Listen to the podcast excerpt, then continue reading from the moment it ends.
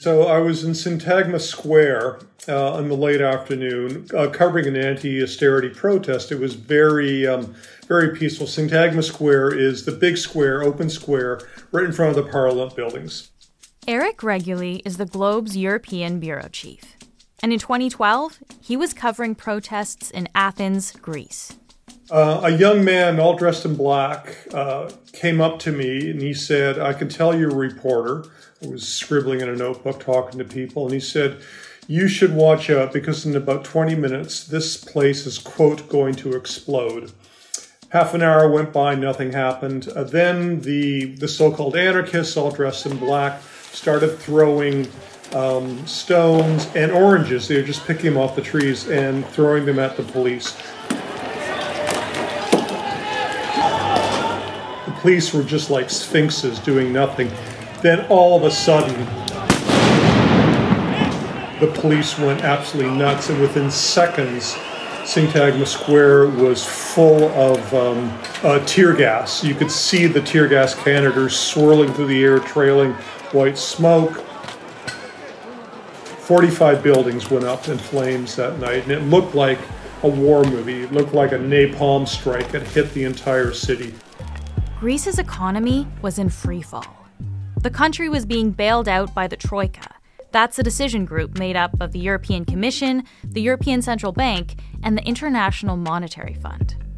And in exchange for these bailout loans to keep the government solvent, they demanded cutbacks, spending cutbacks, uh, government firings, um, just a massive crunch of, of spending and so this is what triggered the anti austerity riots because there was no money for anything.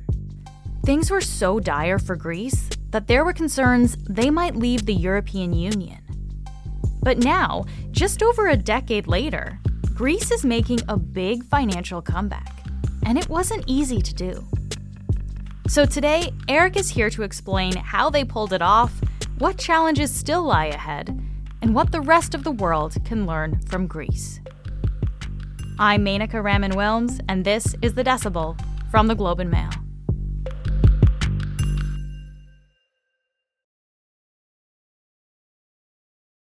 Eric, thanks for being here today. Thanks. Great to be back. We are going to talk about the present day economic successes of Greece, but but to get there, I think we need a sense of really where Greece came from, right? Because what makes this story so remarkable today is that Greece's economy was in a really dire state for years after the, the 2008 financial crisis and everything that came after that. Uh, at the height of the crisis, unemployment was at 28%, uh, which is higher than the unemployment rate in the US during the Great Depression. That's significant, right? Uh, we know the financial crisis was hard on many countries across the world, but, but Eric, why was it particularly bad in Greece? Okay, that's a good question. It was particularly bad because Greece's debt was extremely high. They had no fiscal discipline in the decade before the 2007, 8, 9 financial crisis. Uh, they were they were spending like it was, it was a party. They were buying, you know, military uh, items like submarines, which they didn't need, uh, all sorts of weapons because you know they're always afraid of a war from Turkey. Um, but mostly they were just adding to the bureaucracy. So politicians trying to buy votes were hiring civil servants by the hundreds of thousands and paying them essentially to do nothing. And so it was it made the economy uh, uncompetitive. It raised the overall debt to crazy levels. And when the crisis came, the prices fell in the Greek bonds, which means the yields, the interest rate went in the opposite direction. And they went to double digit levels, uh, which is, you know, a crisis. Yeah, and I think it can get a little complicated when we're talking about bonds, right? But bonds are kind of essentially like an IOU, right? So people are buying a Greek government bond, and Greece promises to pay them the money back with interest. But if the value of that, as you're talking about the yields, right? If the value of that changes, people don't have confidence that Greek, Greece can actually pay them back. That's where they get into trouble then. Yeah, the bond, the bond price. Let's say the bond is 100 euros. Um, when investors lose confidence in a bond, the price sinks right? You think, well, look at uh, I, this bond was sold at 100 euros, but we don't think Greece can pay back uh, this 100 euros. So Uh, it's now trading at 85 euros, so below par. Bonds are like a teeter totter. When the price goes down, the interest rate goes up, and that's how they got shut out of the um, out of the debt markets. They could not fund themselves, and this is why the international bailouts had to come, or else Greece would have been just obliterated from the map. So often when a country is in economic trouble, Eric, right, one one way they can help themselves get out of it is to devalue their currency, right? Make make their money worth less. And that means that every other country's money essentially goes further and they can buy more exports from that original country, which helps them financially, right? Uh, but Eric, it wasn't as easy as just doing that in Greece. So what what was the situation there? Well, Greece uh, joined the Eurozone in 2001. That meant it it for the first time in its history, it got rid of its own currency, the drachma. As Italy did, it got rid of the lira. As Germany did, it got rid of the Deutschmark, which meant they, they don't have their own central bank. Their central bank is the European Central Bank, and it's a common currency for everyone. Therefore, it's a one size fits all currency. But guess what? One size doesn't fit all because all these economies, two dozen economies, are moving at different speeds. Greece was effectively bankrupt. If they still had the drachma, uh, it would have been sort of an insurance policy. They could have said, okay, we're going to devalue the drachma by 40 or 50%. That means we're going to be more competitive on our trade portfolios. So whatever is produced in Greece and is exported all of a sudden is going to be, I don't know, 30, 40, 50% less. And that keeps the economy going. In this case, Greece didn't have a cur- its own currency, which it could not devalue. Um, it was like a straitjacket. And that's why Greece uh, was seriously considering leaving the Eurozone. In fact, it elected a far left government that was exploring that idea very, very seriously. Okay, and, and, what prevented them from from doing that? So it sounded like you know this. There was speculation that this might happen. Why didn't Greece leave the eurozone? Because the fear of even more economic damage if it did leave the eurozone was greater than the fear of staying in the in the eurozone. How can that be? If Greece had had gotten ditched the euro and uh, taken back the drachma, which would be immediately devalued, it doesn't mean its debts would go away. The debts would still be there. So all of a sudden, if the drachma was devalued by 50% against the euro, that meant that the debt payments would double. So you're paying off the same amount of debt in euros with a currency worth half as much. So in effect, your debt payments double. Okay, so so Greece decides to stay in the in the eurozone because it is better for them, but they were still in a bad financial state, right? I mean, they were bailed out 3 times in the span of 8 years. That's nearly 300 billion in those bailouts. Uh, that's a huge amount of money. So so what's the catch, Eric? What did Greece have to agree to in order to get that money? Well, they had to agree to a severe austerity program. That meant um, civil servant pay cuts for hundreds of thousands of people, tax hikes it slashed pension plans. I mean, entire government departments were shut down. Like the state broadcaster, I was there the night they shut it down. They just imagine just closing the CBC overnight. Kaboom! That's what happened. This is where the troika, again, the EC, the EU, the uh, the IMF, they pushed too hard in demanding uh, less payment in exchange for these bailout loans. They thought the uh, the uh, Greek deep recession, actually depression, would last. I don't know, two, three, four years. It went on for God, many like double that. Um, because the, the spending restrictions were just too tight. When you stop spending, your economy shrinks. Mm-hmm. Um, and the other thing that happened is that a lot of young people, 500,000 of the best and brightest young people in, in Greece, just left that really hurt. And it's still hurting because most of them haven't come back. Hmm. Yeah, that's that's a really important point, right? That's like kind of a brain drain on a big scale if you're losing your productive workers in, in that way. Uh, let's fast forward to today, Eric. I mean, where is Greece now in, in paying down this debt? They had to borrow a lot of money. So, what's the status of this now? The debt situation is still high, um, but not crippling high at the moment. There's two reasons for that. One is the fiscal situation because of the spending cuts, um, uh, because they're getting their fiscal house in order.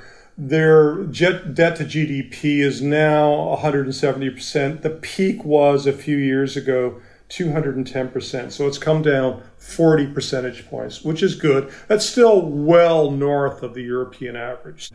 Greece probably will get its investment grade credit rating back later this year. Um, and what does that mean? That means it'll it'll soon be able to sell investment investment grade level bonds, which is a huge plus. It uh, it makes funding government operations a lot easier. So its its fiscal situation will improve uh, even again. So I mean, overall, it's it's a much better situation uh, than it was last year. GDP was up 5.9 percent, which is the second best in Europe after Ireland. We'll be right back.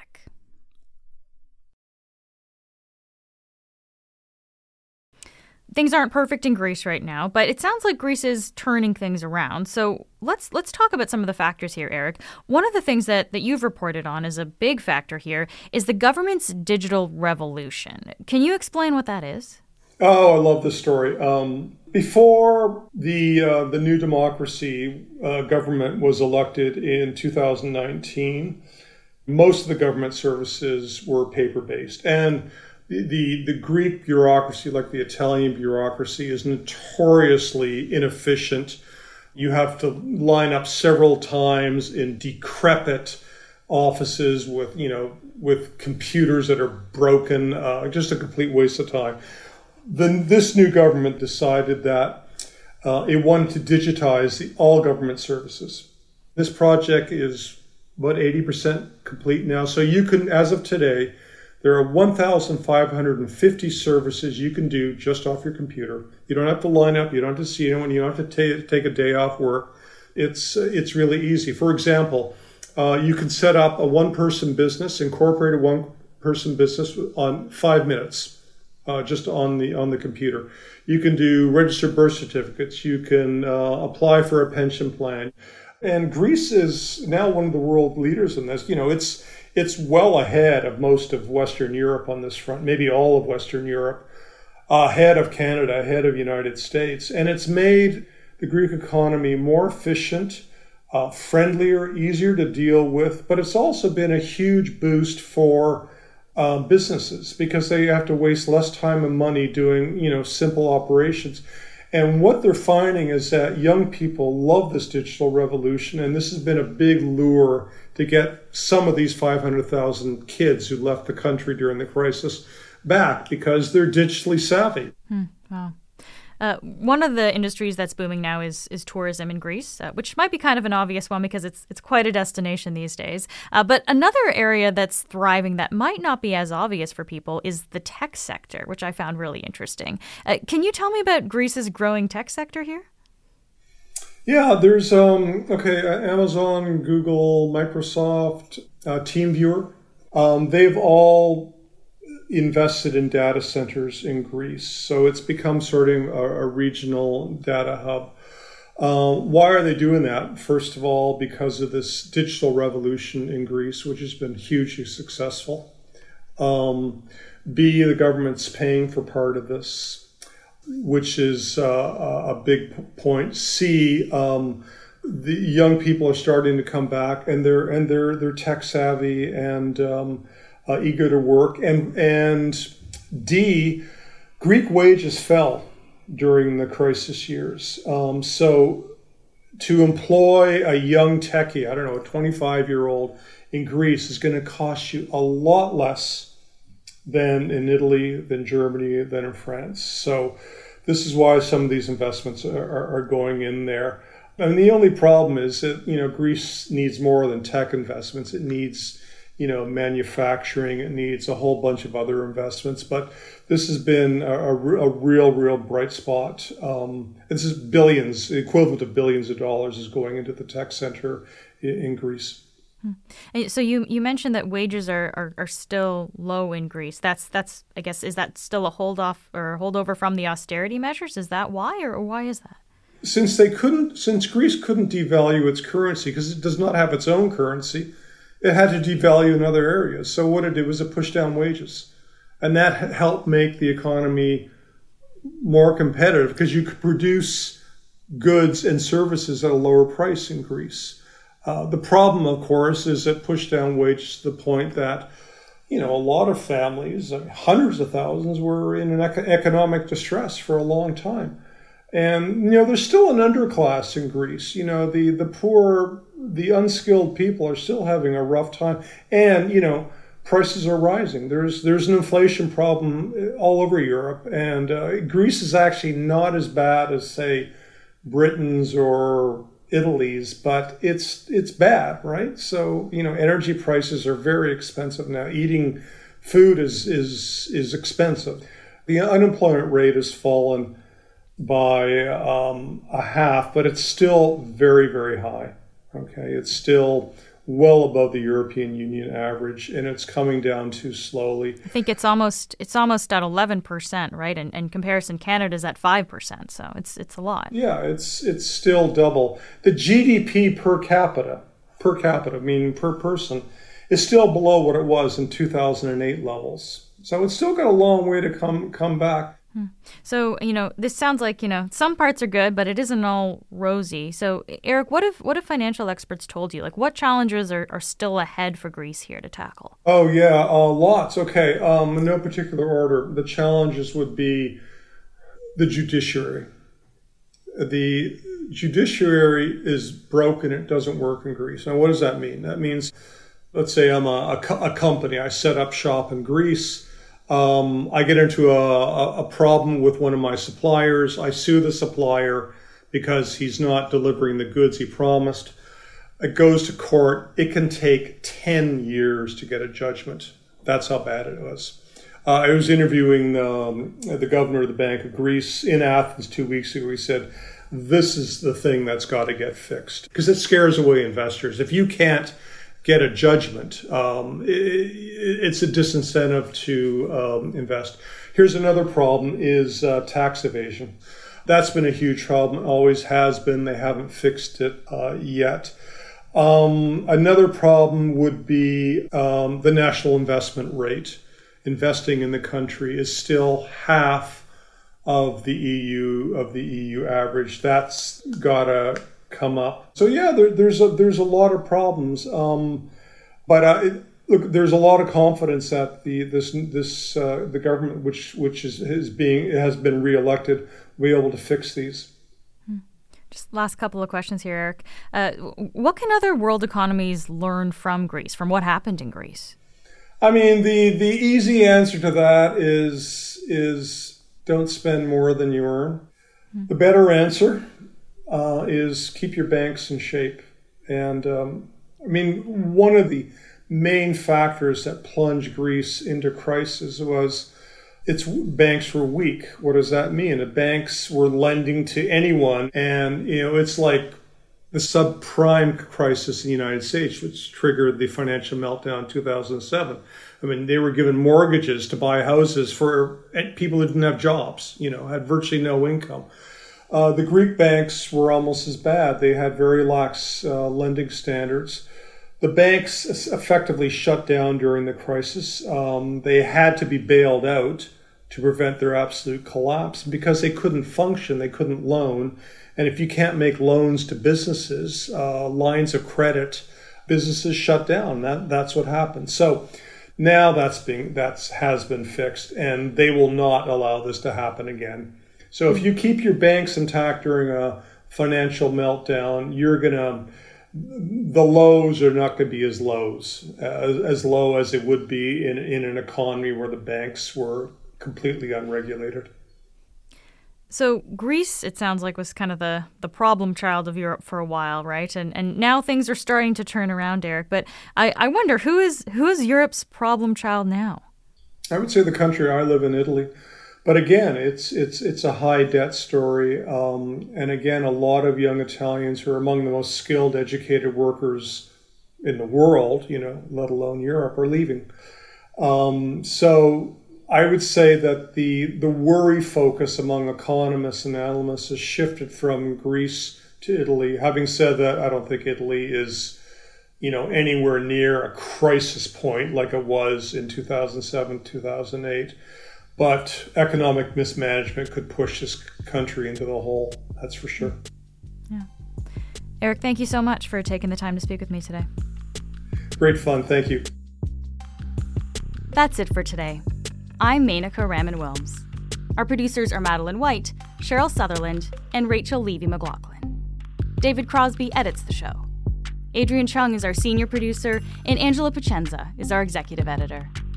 Thanks so much for listening, and I'll talk to you tomorrow.